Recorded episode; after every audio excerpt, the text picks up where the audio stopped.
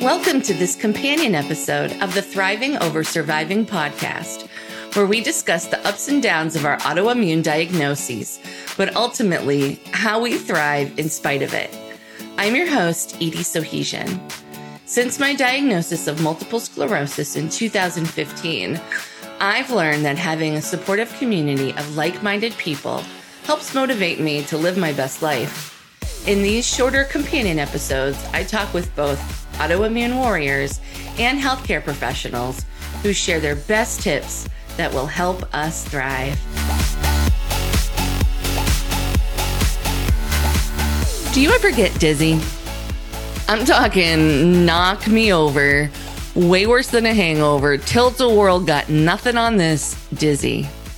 Today, we're talking to Dr. Gretchen Hawley, physical therapist, about vertigo, which I really am intrigued about. I get vertigo myself. So come on, let's chat it up with Dr. Gretchen Hawley. Hi, Dr. Gretchen. How are you today?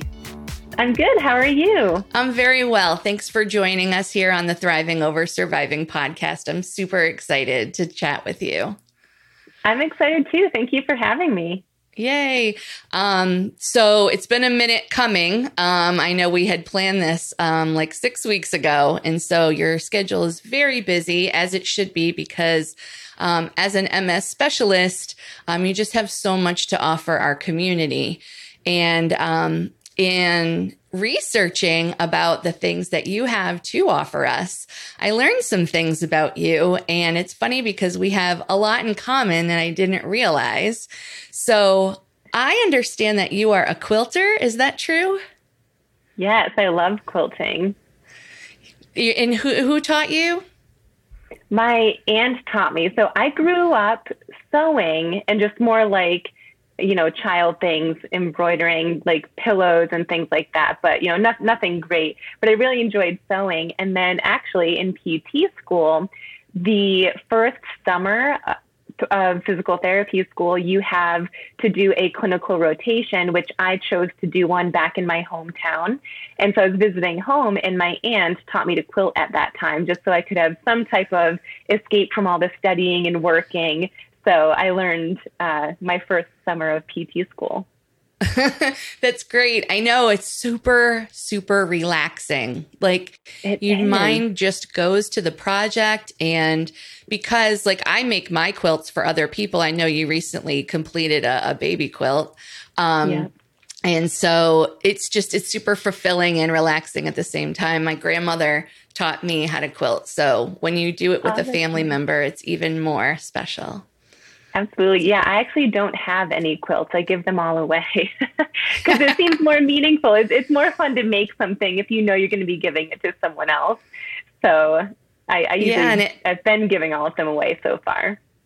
And it fills their bucket too, right? Because it's such a, yeah. um, an involved project. So very nice. Mm-hmm. Um, so, okay, let's get into our questions here. So, um, how did you get involved with the MS community in the first place? Yeah, that's a great question. I get that question a lot. And it's interesting because a lot of people get into the MS community because they know someone with MS. And fortunately, I live in Western New York, which is known to be one of the top three places in all of the United States that has a the one of the largest populations for MS.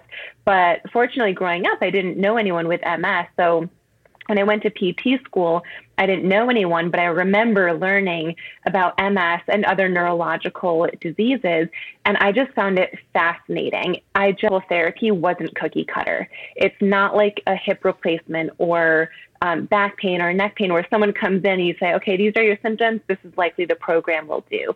You know, when someone with MS comes in, it's different every day. Every person with MS presents differently, and even the same person can present differently each each day that you see them, which I loved. I, I love brainstorming and coming up with the best exercises, not only for MS but for how you're feeling that day. So my first job out of PT school was an orthopedic clinic, meaning knee replacement, hip replacement, back pain, neck pain, you know, a lot of orthopedic injuries. And I really liked it, but the opportunity came up where my boss wanted to start an MS program. And immediately I jumped at the opportunity because I knew that that was more of the neuro side that I was so intrigued with. And so I immediately jumped at it and I saw, I believe it was just two clients and they were so vastly different that that's when I decided that I would not only wanted to start this program and treat people with MS, but I really wanted to become an MS specialist. I, it was very clear to me that the same techniques and exercises for orthopedic PT we're not going to cut it for MS PT. So that's why I just jumped all in. And now it's been about five or six years, somewhere in between there, and I just love it. Well, I know that your community is thriving um, as we want to grow ours as well. Um, and so um, you seem like you're very successful at it. Can you possibly give us um, some tips um, about one of the areas in which you um, support MS patients? Yeah. So, I love supporting anyone with MS in any way I can, and I'm very passionate about passionate about making it accessible, which is why I love doing podcast interviews and I've done support groups to individual support groups as well as one that I'm hosting or co-hosting now virtually um, you know, I do live chats over on Instagram and then Facebook, and sometimes it's just a Q&A of, you know, ask me your questions and, and I'll answer them for you. And then I also have most recently a five day challenge where I'm able to just give my tips and strategies, and there's just one per day, and it's all virtual. So anyone can live anywhere and participate in any of those things.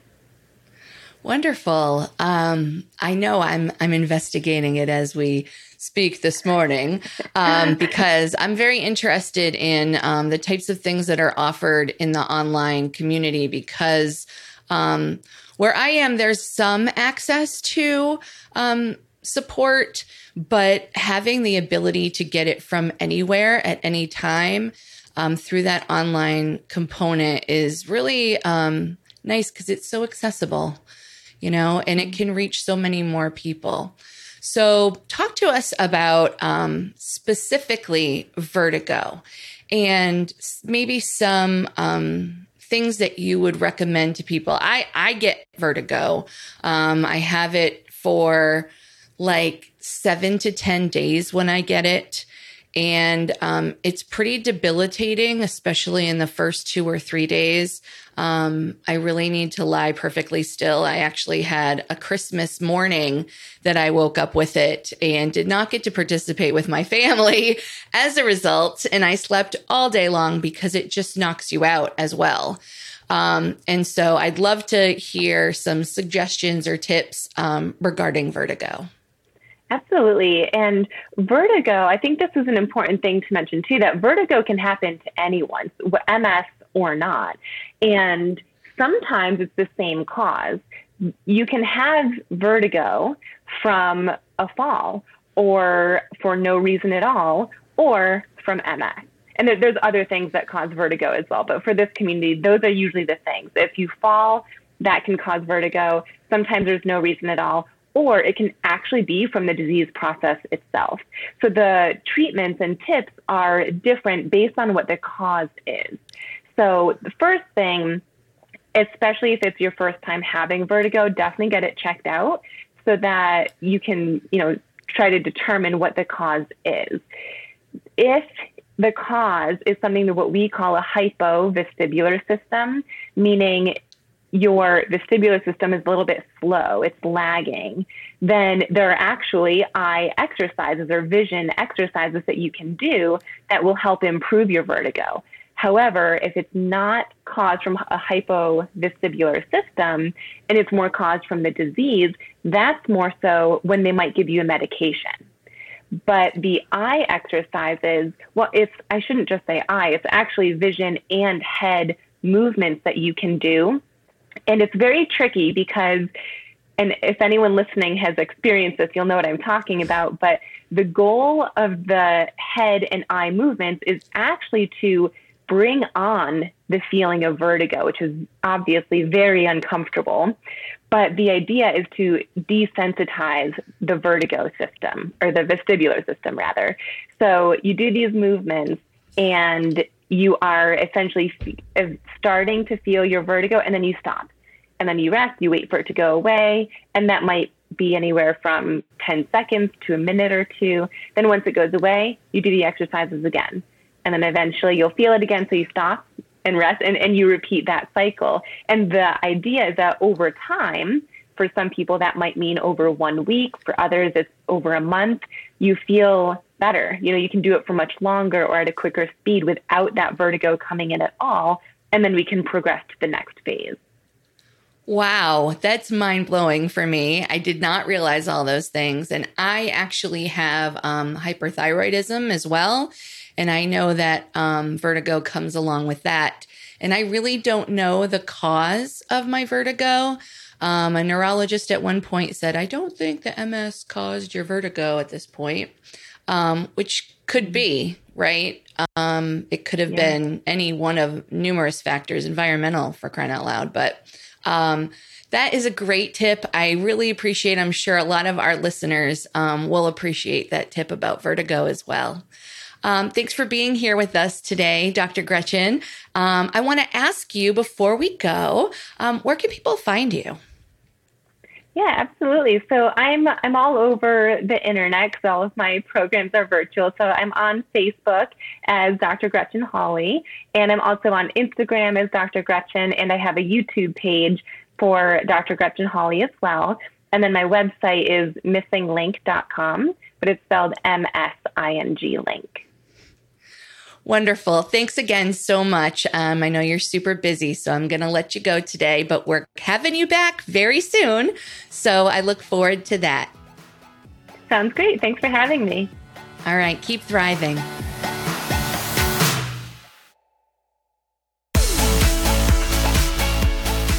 Thank you for joining me for this companion episode of the Thriving Over Surviving podcast. Please remember that this show is for entertainment purposes only and not meant to be medical advice. Should you have medical questions, please contact your healthcare provider. Join me next time on another episode of the Thriving Over Surviving podcast.